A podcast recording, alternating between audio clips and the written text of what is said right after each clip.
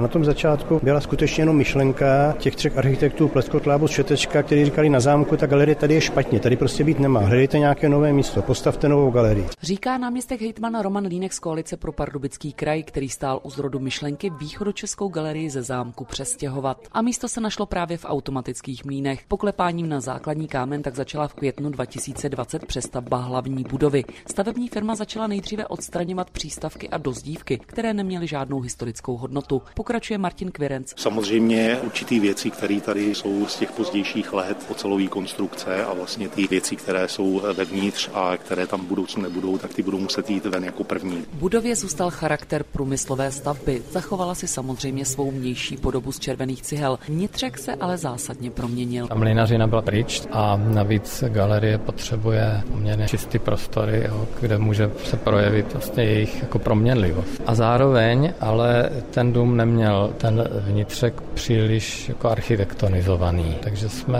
s takovým jako nějakým, doufám, že nepříliš drzým dialogu s Josefem Gočárem se snažili najít poselství toho, co on udělal venku a vlastně přenést ho, převyprávět to vevnitř. Do galerie teď vstupuju s architektem Petrem Šetečkou, který stojí za návrhem celkové rekonstrukce. Vcházíme od řeky Chrudimky do nově vzniklé pasáže, která vede skrze budovu. Takže vznikla hala vstupní, která je oddělená vlastně dvěma uličkama, které by přes den měly být normálně průchozí, jak pasáže ve městě. A na jednu se váže dominantně ta vstupní hala a na tu druhou se váže kavárna. Přízemí a první patro nabídne návštěvníkům zázemí a bude volně přístupné. Lidé se tam můžou rozhodnout, jestli zůstanou a půjdou se podívat i nahoru. My samozřejmě stoupáme po dřevěném schodišti, které vytváří jakýsi pomyslný řez budovou. Tady ten řez má tu podobu, že ty uřízlý kusy těch trámů tady vytvořili vlastně schodiště schodiště. To je skutečně vyrobený z těch trámů odřezaný, ty schody. A je takhle dimenzovaný právě proto, že bude nástupem do obou polovin té galerie. Krásně to tady voní tím dřevem. Jo, dřevo je fajn.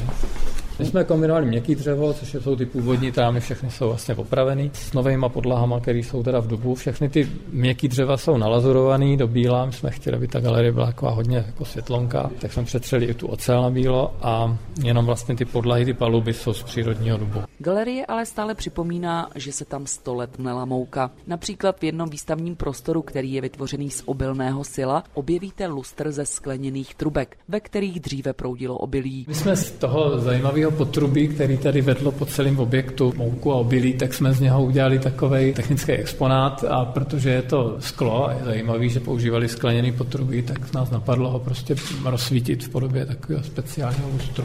Vysvětluje architekt Petr Šetečka. Do tohoto prostoru teď galeristé připravují výstavu o uměleckém designu. Jádrem celé galerie jsou ale samozřejmě výstavní sály. Návštěvníci je najdou ve třech zbývajících patrech. Nejvyšší patro, krásný výhled na město a nejvyšší výstavní sál, který ještě je prodloužený vlastně směrem dolů. V té třetině jsou do toho čtvrtého podlaží. Co nabízí? Je to takový velký vlastně ochos, dá se říct, toho sálu pod námi. A já myslím, že takový útulný má horní světlo, je nejmonumentálnější možná v tom domě, ale zároveň jsme nechtěli, aby byl neútulný, takže jsme tady udělali takový masivní dřevěný zábradlí, který má ještě v sobě takový štěrbiny pro jako dětský pozorovatelný, protože přes plný zábradlí by nic neviděli. Dramaturgický plán výstav je už v tuto chvíli hotový a galeristé finišují s instalací, potvrdila to ředitelka Klára Zářecká. Nejdůležitější vlastně pro naši sbírku jako Gočárovy galerie je stálá expozice. Ta se teďka v tenhle moment vlastně instaluje a bude v třetím nadzemním podlaží. Jinak ten prostor je právě z těch klimatických podmínek nejstabilnější, takže za to jsme moc rádi. A pak vlastně nad tímhle prostorem se nachází propojený dvoupatrový výstavní prostor, který bude sloužit pro krátkodobé výstavy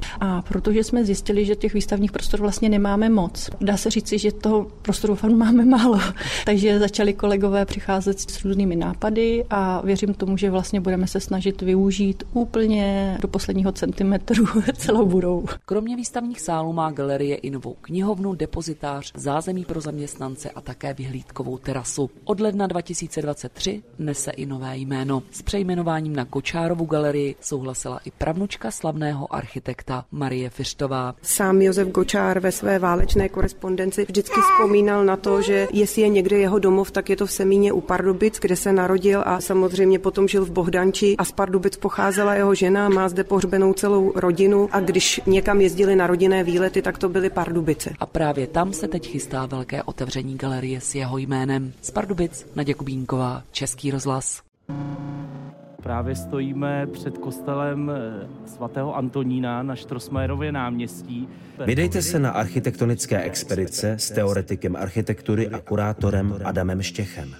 Tady je třeba super jako ta vestavěná lavička tady, tady jsou všechny původní věci. Podcast Českého rozhlasu Vltava Hmota. Není to vlastně úplně tak velký prostor, ta budova. Na webu vltava.cz lomeno hmota, v aplikaci Můj rozhlas a na dalších podcastových platformách.